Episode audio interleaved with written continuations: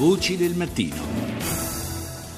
Nei locali del Regno Unito non si può più vendere il prosecco alla spina. Era una truffa perché il prosecco può essere venduto solo in bottiglia e così il Ministero delle Politiche Agricole è intervenuto tramite l'ICQRF, una sigla davvero complicata che sta per Ispettorato Centrale della Qualità e per la Repressione Frodi.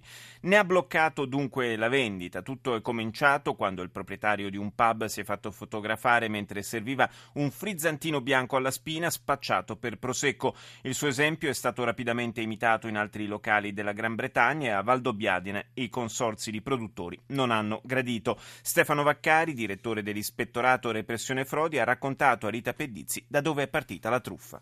Siamo a quasi 150 di queste iniziative con cui abbiamo bloccato Falso Made in Italy. Questo ha avuto una grossa eco perché il Prosecco è forse il nostro vino più venduto in questo momento, però i rapporti con il Ministero inglese, che è poi l'autorità competente per stoppare i falsi prodotti di qualità, sono ottimi. La collaborazione è molto fitta, per cui quando il Ministero italiano manda una informativa ben costruita anche sotto il profilo giuridico al Ministero inglese, il Ministero inglese si attiva riconoscendo l'autorevolezza italiana. Quindi già da novembre noi abbiamo scritto, abbiamo circostanziato bene, soprattutto partendo da internet, perché molti di questi pub ehm, vendono e pubblicizzano su internet. Ci sono dei siti che si chiamano proprio Prosecco alla Spina nel Regno Unito, molti di questi tra l'altro hanno anche delle diramazioni italiane, hanno riconosciuto l'autorità inglese che avevamo ragione e l'altro ieri sono intervenute. È un bel successo. Quindi la frode sta nel fatto che loro vendevano questo vino alla spina spacciandolo per Prosecco? Il Prosecco non si può vendere alla spina. Questa è la prima cosa. L'altra frode è qualcuno vendeva, non qualcuno, parecchi vendevano eh, un frizzantino bianco, chiamiamolo così, spacciandolo per prosecco. Deve pensare al Regno Unito, eh, come in molti altri paesi, è facile mm, dire a, a, un non esperto, non italiano, dice no, prendi di questo che tanto va bene uguale. Dobbiamo dare anche un'informazione di comunicazione al consumatore per dire no, il vero prosecco è un vino di grande qualità. Quindi questo vino frizzantino era spacciato dall'Italia per prosecco? Molti di questi vini sono in realtà glera. Glera è il vitigno da cui si origina il prosecco. In Italia sarebbero venduti come vino bianco frizzante oppure come delle indicazioni geografiche diverse. Ovviamente portato nel Regno Unito viene poi venduto al consumatore finale come prosecco. È una cosa che appunto svilisce l'autorevolezza del prosecco. Quindi l'inganno è partito dal nostro paese. Noi siamo bravissimi sempre a vendere i nostri prodotti. Guardi, la gran parte dell'Italian sounding nel mondo è fatta